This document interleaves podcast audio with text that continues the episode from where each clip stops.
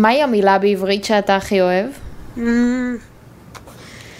נראה לי, זה דניאל. אמ, הוא בן 13, גר בראשון לציון, והוא נראה שאני אלך על ספר.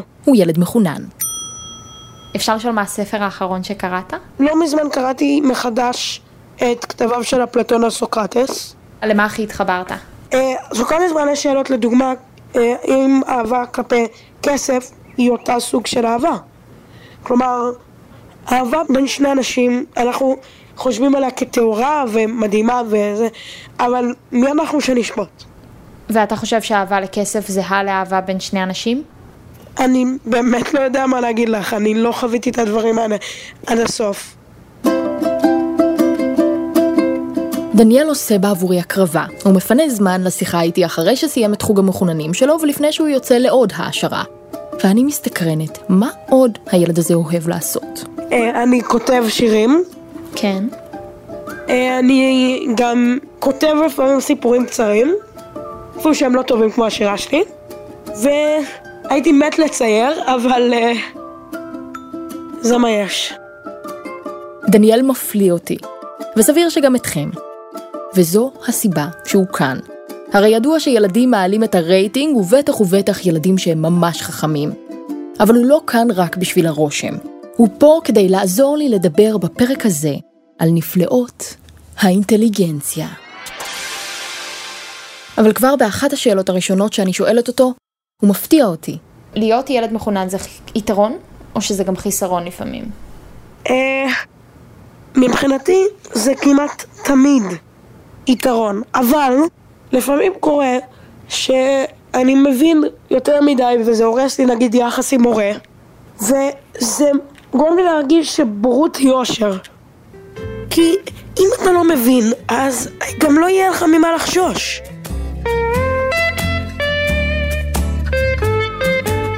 טוב, מי מלבד אדם שיש לו אינטליגנציה כל כך גבוהה באמת יעלה על דעתו שפחות אינטליגנציה יכולה להועיל?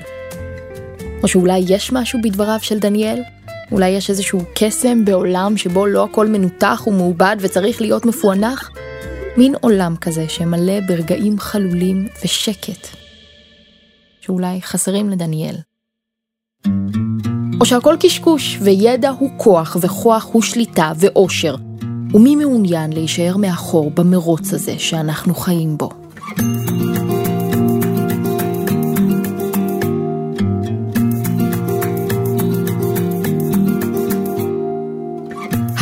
אני ענת קורול בפרק חדש של טבע האדם בחינוכית, הפודקאסט ששם לעצמו למטרה לחקור את ההתנהגות האנושית. בפרק הזה ננסה לגלות, עם דניאל ובלעדיו, מה זה הדבר הזה שנקרא אינטליגנציה. האם הוא שריר וקיים? איפה הוא נמצא? ואיך אפשר לנצל אותו? הכי טוב שאפשר. אתה יכול להגדיר לי אינטליגנציה? אה, מבחינה מדעית או מבחינתי? מבחינתך. לדעתי אינטליגנציה זה פשוט אה, מאדם לא רק עם ידע כללי גדול, שזה גם חשוב בתוך אינטליגנציה לדעתי, אלא גם שיהיה לו אה, ידע של אה, מה טוב מה רע. כי אדם מאוד אינטליגנט שהוא לא מוסרי, אז הוא יהיה אדם רע, הוא יהיה אדם שינצל את הכוח על במרכאות שיש לו מלידה, או שהוא רכש עם הישנים. אבל דניאל מצוי בעמדת מיעוט, כי נראה שכולנו רודפים אחרי דבר אחד בלבד, שאנחנו והילדים שלנו נהיה כמה שיותר חכמים. אוי לא. מת. נשפך על זה מים. אין לזה וי-פיי. אני פשוט לא לחצתי על רקורד. אה, כך מתחיל המפגש שלי עם דוקטור עידית גוטמן, בגילוי שכל השיחה שלנו עד עכשיו לא הוקלטה. דוקטור גוטמן, פסיכולוגית קלינית ומרצה לאינטליגנציה, יושבת לצידי בסלון ביתה ומנסה לסייע לי להתמודד עם המצוקה והמבוכה שבה אני נמצאת כעת. מילא אם זו הייתה הפעם הראשונה שבה שכחתי ללחוץ על הקלט בריאיון, אבל זו הפעם השישית. בחודש האחרון. זה, זה, זה, מה זה מעיד עליי שאני לא לוחצת על רקורד כשאני צריכה? זה מה שעושים עם פסיכולוגים, נכון? שואלים אותם שאלות כאילו אתה? שאלות אה, על מי אני ולמה אני ככה. אז אני שואלת אותך. כנראה overload, עומס יתר על המערכת, יותר מדי דברים לחשוב עליהם בבת אחת. אז אני צריכה לדאוג? אה, לא, את צריכה להוריד עומסים. אני אשקול אה, לבוא לבוסים ולומר, יש לי עומסי יתר, אני לא מצליחה ללחוץ על record, אנא הורידו ממני. תספרי לי איך הלך. חינוכית, לתשומת לבכם. אבל העיקר החשש הגדול הוסר, חשש שמשהו לא בסדר בי, שאני לא מספיק טובה, או שיש לי פגם שאינו בר תיקון, ולא אוכל להתקבל למועדון המצוינות. קרה לנו משהו בשנים האחרונות, שכולנו רוצים להיות הכי חכמים, שהילד שלנו יהיה הכי חכם, זה הפך למין איזשהו ערך עליון? אני חושבת שכן, בגלל שההשכלה הפכה להיות חשובה יותר, בגלל שההתקדמות של החברה הפכה להיות יותר ויותר מבוססת על ידע, ופחות על מיומנויות פיזיות. או במילים אחרות, היום, בניגוד לפעם, החכם הוא זה ששורד. אז עידית מסבירה לי ש... האינטליגנציה מראש נוצרה בגלל ששיטה שפותחה לא בדיוק למטרה הזו, אם להיות לגמרי כנים, התגלתה כסופר יעילה. בשנת 1905 חוקר צרפתי בשם אלפרד בינה בסך הכל רצה לייצר מבחן שיזהה לאילו תלמידים צריך לתת יותר חיזוק בלימודים. וזה היה הדבר היחיד שהוא רצה למדוד. אבל איכשהו משם... משם הוא יצר בטעות מפלצת, למרות שהוא ניסה מאוד להיזהר ולהזהיר. וזה פעל כל כך טוב, המבחן שהוא בנה בלי תיאוריה יותר מדי מוצקה מאחוריו, שהפך להיות משהו אחר לגמרי, והוא הפך להיות אמצעי מיון וסיווג המוני. כמו בבדיחה טובה, קודם גילו שהשיטה עובדת, ורק אז התחילו ללמוד מה היא עושה. אה, ואינטליגנציה התגלתה כאחת הדרכים האפקטיביות ביותר להבחין בין בני אדם, כאחת הדרכים הטובות ביותר לנבא את עתידם. אה, וכוח כזה הוא כוח שאי אפשר להתעלם ממנו. הכוח של הניבוי של מבחני אינטליגנציה אה, עולה בשורה ארוכה של קריטריונים ומדדים על כוח הניבוי של אולטרסאונד, של צילומי רנטגן, אפילו של CT. אנחנו יכולים לראות את העתיד, זה כדור הבדולח שלנו. מבחני האינטליגנציה התפשטו כאש בשדה קוצים, והחלו לשמש במגוון תחומים. התחילו לסווג בעזרתם ילדים מחוננים שזכאים לשיעורי העשרה, לבחור ולמיין קצינים בצבא, לקבל אנשים לאוניברסיטאות באמצעות בחינת הפסיכומטרי, ולבסוף לקבלם לעבודה. בהמשך נוספו גם מבחני אישיות שבאו להשלים את התמונה, וכך יצא שאנחנו מעבירים את חיינו ממבחן חורץ גורלות אחד למשנהו. נשימה. הצלחתם לעקוב? אני בטוחה שהצלחתם, כי אתם הרי חכמים, או לכל הפחות, כפי שהמדע טוען, יותר חכמים מסבא וסבתא שלכם. יש הבדל באינטליגנציה של אנשים היום לבין האינטליגנציה של אנשים לפני 100 שנים? אמ, יש אפקט משעשע שנקרא אה, אפקט פלין, שמראה שבעצם האינטליגנציה עולה מדור לדור בכמעט 30 נקודות אה, בממוצע של פער ביני לבין אה, סבא שלי, לפחות תיאורטית. השאלה ממה הוא נגרם, השאלה אם הוא נגרם בגלל שאנחנו הופכים להיות חכמים יותר, או בגלל שיש הטיות כאלו או אחרות של המדידה. כמו? אמ, למשל, יכול להיות שהמבחנים האלה חשופים יותר ויותר, ואנשים קל להם יותר להתאמן עליהם. גם יכול להיות שאנחנו פשוט הופכים להיות חברה שמסתמכת יותר על סוג כזה של חשיבה שנמדד במבחני אינטליגנציה. אף על פי שהסיבה המדויקת לא ברורה לעולם המדע, המחשבה מנחמת. אז אני טופחת לעצמי על השכם, ואני מעוניינת להודות לכל הגורמים שהביאוני עד הלום וסייעו לי להפוך למי שאני. אבל אני עוצרת לרגע וחוככת בדעתי, מי למעשה אחראי לאינטליגנציה שלי? אני, הוריי, מוריי? יכול להיות שאני צריכה סוכן? יש סיכוי מצוין והנתונים תומכים בזה שהיא משתנה שעובר גנטית. כלומר, אם את חכמה, את מרוויחה הרבה כסף, הילדים שלך חכמים כמוך, והם גם יהיו עשירים יותר, לא רק מכוח של איזשהו צו ירושה או סביבה מטפחת יותר, אלא פשוט כי זה בטבע שלהם, הם גם יהיו גבוהים בהתאם לגובה שלך סטטיסטית. אז אינטליגנציה זה רק גנים או שיש גם סביבה? אין שום דבר שהוא רק גנים או רק סביבה. זה נראה לנו ברור עם צמחים, שאת יכולה לקחת את השתיל של הסחלב הכי מדהים, ואם את לא תשקיע אותו והוא לא יקבל שמש, אז את תקבלי כלום וכלום. ולעומת זאת, אם את אה, תרססי אותו עם מים מזוקקים בדיוק בשעות הנכונות ותדשני אותו כל רבע שעה בקליפות ביצים אורגניות, הוא יגיע למעמד נושא פרסים. מבחינתי, אתה לא נולד מחונן. זה דניאל, הילד המחונן, זוכרים? אתה נהיה מחונן לפעמים כשאתה קטן, לפעמים כשאתה לא קטן. אם אין לך את הרצון הזה בסקרנות, ואין לך יצירתיות, ואין לך שום עניין בשום דבר, אז אתה לא מחונן לדעתי. אדם מחונן יכול לדעתך לאבד את המחוננות שלו? אמ, כן, כי אם הוא באמת מחונן ויש לו גירויים בתחילת חייו, אבל אז אין לו שום דבר שימשיך את הגירויים האלה ויאתגר אותו ככל שהוא מתקדם בחיים, אז אין שום סיבה שהמוח שלו או התודעה שלו ימשיכו לתחזק את עצמם בכזה מצב גבוה. דניאל ללא ספק מעורר השראה, ואפשר לומר שהכל אצלו עבד כשורה. הוא נולד למשפחה טובה, קיבל גנים מעולים וחינוך נהדר, כמעט כל יום בלוז שלו מושקע בפעילות העשרה אחרת. אבל לא לכל הילדים יש את נתוני הפתיחה שלו. אז אני רוצה להבין מה דניאל היה אומר לילד שנולד בעיר אחרת ממנו ולמצב סוציו-אקונומי אחר. אם אני פוגש את הילד הזה, אני אנסה לגרום לו להבין שהוא כן יכול. הוא יכול לא משנה מה. זה פלסבו. זה השפעת הפסיכולוגיה על המוח האנושי. דניאל עלה כאן על נקודה מעניינת, אלא שבדרך כלל יש לפלסבו השפעה שלילית. יש גם תופעה שנקראת אפקט הסטריאוטיפ. הידיעה שאתה אה, שייך לקבוצה שבדרך כלל מצליחה פחות, גורמת לנבדקים להצליח פחות. כלומר, כשמציגים לאנשים מבחן אינטליגנציה והם יודעים שזה מבחן אינטליגנציה והם יודעים שהם שייכים לקבוצה שמצליחה בו פחות, יש סיכוי טוב שיהיו להם כמה פחות נקודות בהשוואה למצב שבו המבחן מועבר להם בלי ידיעתם פחות או יותר. מבחני האינטליגנציה לא מושלמים, הם סובלים מהרבה הטיות, תלויות תרבות וחברה, והם לא עושים חסד עם כולם.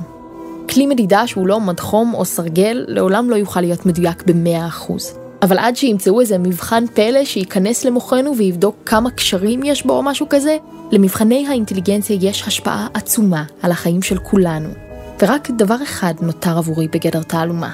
כולם מדברים על נפלאות התבונה והאינטליגנציה, אבל אף אחד עדיין לא הסביר לי, באמת, מהי. אחת ההגדרות המשעשעות היא ההגדרה הקלאסית של בורינג. והוא הציע שאינטליגנציה היא מה שמבחני אינטליגנציה בודקים. וזה משעשע כי? זה משעשע בגלל שזה נכון. זה, מבחני אינטליגנציה זה כמו חשמל. אנחנו לא בדיוק יודעים איך זה פועל, אנחנו יודעים שזה פועל, אז אין סיבה לא להשתמש בו.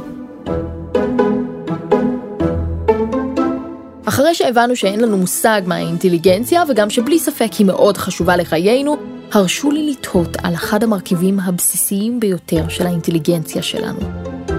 היכולת ללמוד, והדבר הכי ראשוני ובסיסי שצריך כדי שהיא תקרה. זה. המוח שלנו הוא אוסף של כמאה מיליארד נוירונים שמתים ומתחדשים כל הזמן. בכל פעם שנוירון אחד ונוירון שני יוצרים ביניהם קשר, זה אומר שלמדנו משהו חדש.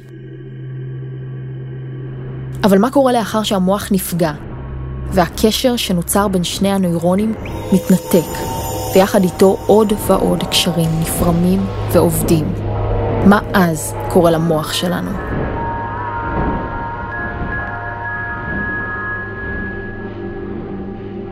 חמש, שש, שבע, שמונה, תשע, עשר. זה מזכיר לי את הניסויים שהייתי עושה אצלם במעבדה. תכירו, זאת נויה. נראה לי שנויה זה מספיק. הרבה התלבטויות היו לנויה אם להיחשף בשמה או לא.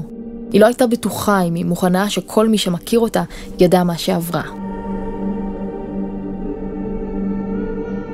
לפני כמעט ארבע שנים היא סיימה שירות צבאי כמדריכת נוער, טסה לחו"ל, עברה את הבחינה הפסיכומטרית שלה, ובינתיים עבדה ובילתה.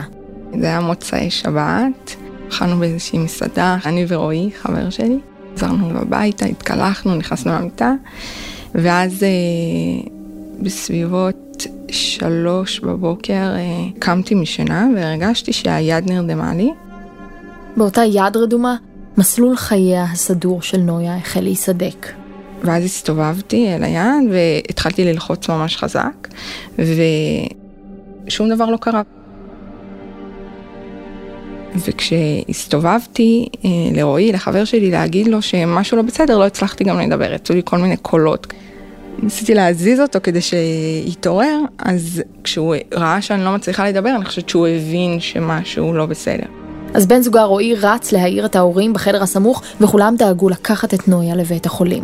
לא הבנתי מה קורה. אני חושבת רק כשהגענו לבית חולים וחיכינו כל כך הרבה זמן, היה לי שנייה לעצור ולהתחיל לחשוב כזה על ממה זה.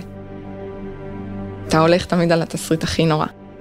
אם אני לא מצליחה לדבר ואני לא מצליחה להרגיש את היד וכבר בדרך לבית החולים נרדמו לי חלק מהפנים, אמרתי אולי יש לי איזשהו גידול או כאילו ניסיתי לחשוב על דברים יצירתיים, באמת שלא לא, לא הייתי קרובה לנחש. זה הדבר האחרון שחשבתי ש... שיקרה. בגיל 21, באמצע הלילה, נויה עברה שבץ מוחי. קריש דם עצר את אספקת הדם למוח שלה לכמה דקות. הזמן שעבר עד שהיא הגיעה לבית החולים לא אפשר להזיז את הגלגל לאחור ולהשיב אותה למצבה הקודם. לאורך הלילה, הארוך בחייה, נויה עברה אינספור בדיקות, ולאט לאט התבהר שהיא יצאה די בזול. היא אמנם איבדה לתמיד את התחושה בידה הימנית, אבל קיבלה בחזרה את התחושה ביתר חלקי גופה ואת היכולת לדבר. והיה עוד אזור אחד במוח שנפגע, שנויה עדיין לא ידעה עליו. כל הזמן שאת בבית חולים, את מבינה מה נפגע? מה נפגע אני לא מבינה עד הסוף. אה, ברור, היה ברור לי מה זה שבץ, אבל לא היה ברור לי מה, מה זה אומר לפרטי פרטים. למחרת בבוקר, כשהיא עדיין מטושטשת ומרותקת למיטת בית החולים, היי, בוקר טוב. נכנסו לחדרה שתי צעירות חייכניות ונמרצות. בסדר גמור. הכל טוב. כן? גם. אלו הן דוקטור שרון נפרסטק וירדן גליקסמן, שתי חוקרות במעבדה לנוירופסיכולוגיה קוגניטיבית באוניברסיטת בן גוריון. בטוחה שאני אגיד כאילו שרון ירדן אני אהפוך כאילו. זה בסדר, אנחנו. נעבור את זה. או שלא נתקן. תמיד רציתי להיות שרון. בזמן ההוא הן בדיוק התעסקו בחקר המנגנונים במוח שקשורים לתפיסה מרחבית ומתמטית. ואז יום אחד הגיע הטלפון מסורוקה, קבלו את נויה.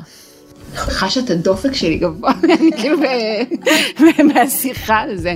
אני חושבת שהטלפון הזה היה שונה, משום שבעצם סופר לנו על אה, בחורה צעירה, אירוע מוחי שהיה ממוקד יחסית, בשלב הזה לא, לא ידענו יותר מדי, אבל, אבל הנוירולוג אמר, זה נראה לי מעניין וזה נראה לי באזורים האלה שאתם אה, אוהבות.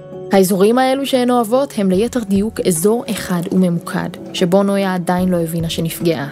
לרוב שבץ מוחי גורם לפגיעה באזורים שונים במוח, ולפגיעה במספר תפקודים ויכולות. אבל אצל נויה, באופן שלא נחזה כמעט אף פעם בארץ, הפגיעה הייתה ממוקדת בעיקר באזור אחד. ונויה עמדה לגלות מהו באמצעות בקשה אחת פשוטה של שרון וירדן. לצייר שעון ולמקם את המחוגים. וזה לקח לי המון המון זמן. המון זמן.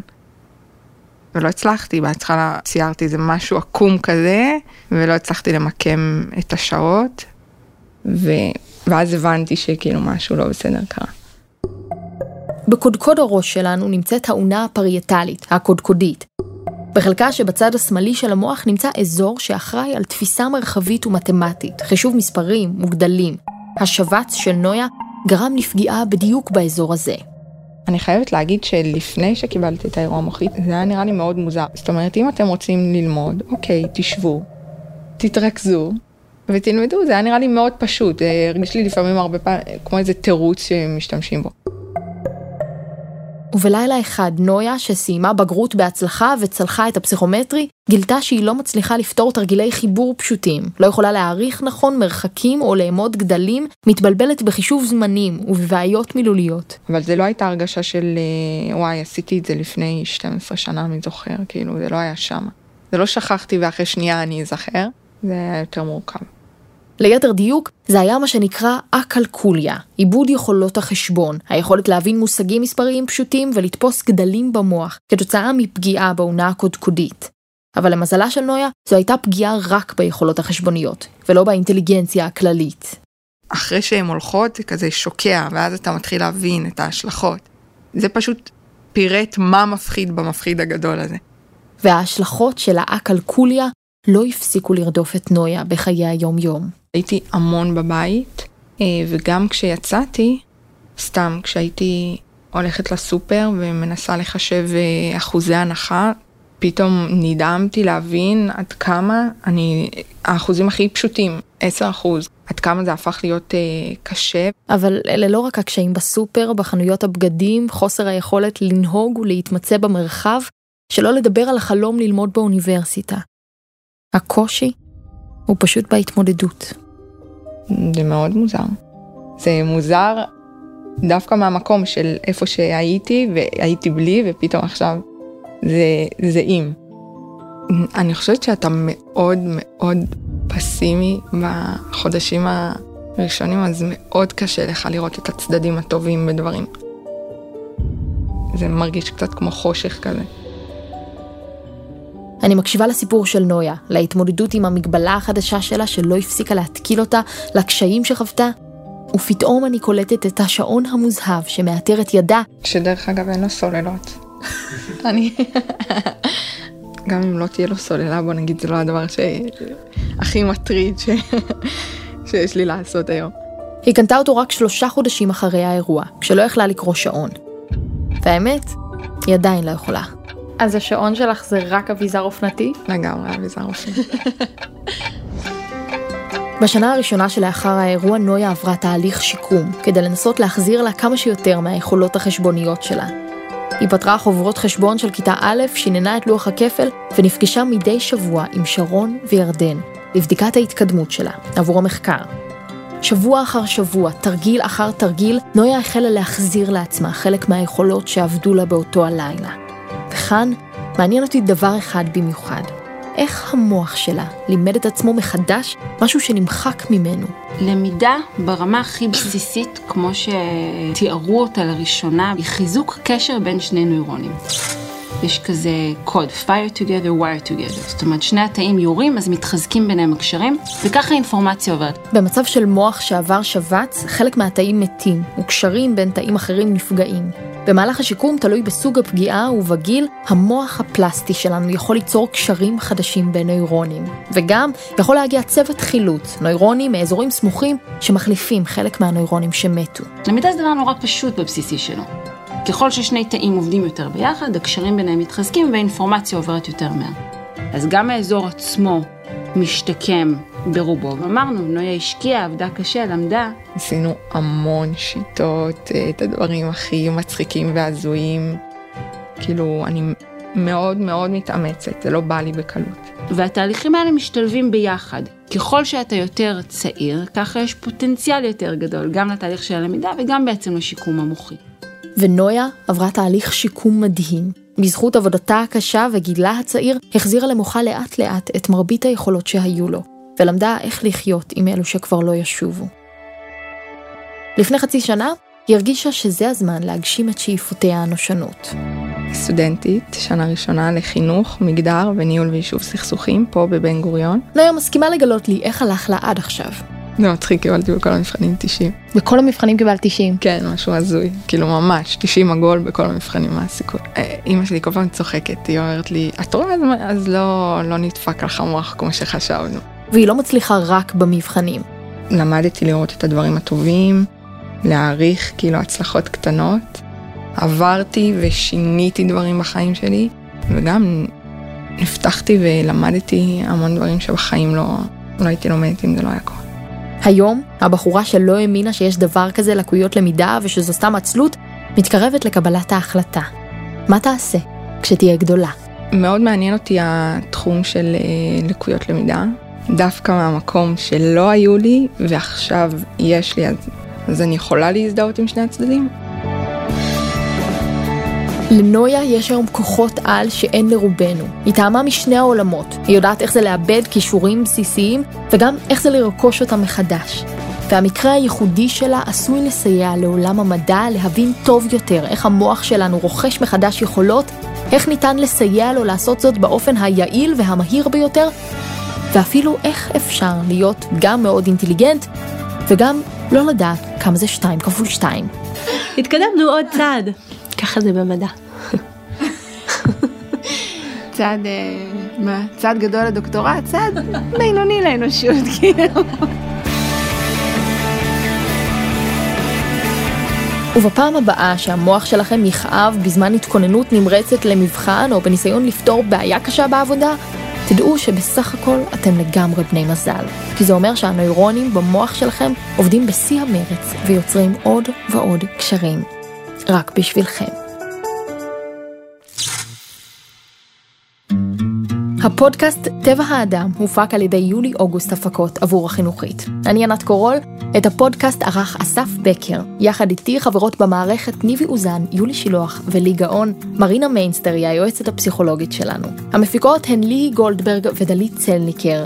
עידית מיסטריאלי המפיקה הראשית, עמית סטרטינר הוא העורך האחראי וליסה שילוח היא המפיקה האחראית. האחראית מטעם החינוכית היא שרון ויינברג שפיגלר. עריכת הסאונד נעשתה על ידי עודד דוידוב. תודה לכם שהאזנתם, ותודה רבה לדניאל פורקוש החכם והמלומד שליווה אותי בתוכנית הזו. אה, מה אתה רוצה להיות כשתגדל? אז ככה, יש לי שתי אפשרויות בעצם. כן. אה, אפשרות אחת, אני רוצה להיות כשאני אגדל עורך דין. אפשרות שנייה, אה, פרופסור לספרות. כי? אמ, אני, ברור שיש לי חלום להיות משורר בתור מישהו שכותב שירים. אבל, אני לא חושב שבתור מבוגר יש בזה פרנסה כדי לממן את עצמך כל חודש. אבל, זה לא אומר שאני לא אפרסם את השירים שלי, אני אוכל לעשות את זה גם. אז לסיום, אני מבקשת מדניאל שיואיל בטובו לתת לנו את השמעת הבכורה של שירתו. אז זה השיר האהוב עליי בעברית שלי, זה נקרא אותו המקום. אה, זה מתחיל כך: כל הדרכים מובילות לאותו המקום, ואי אפשר לברוח. רק הרוח שומעת את כל המקום, ולי אין את הכוח לשכוח. הדרך שומעת, הדרך רואה, עד שמש, אחי השממה. אני מחכה להגיע, אני יודע שהשחר לעולם לא יפציע, נגיע לרקיע, ואז נשיר.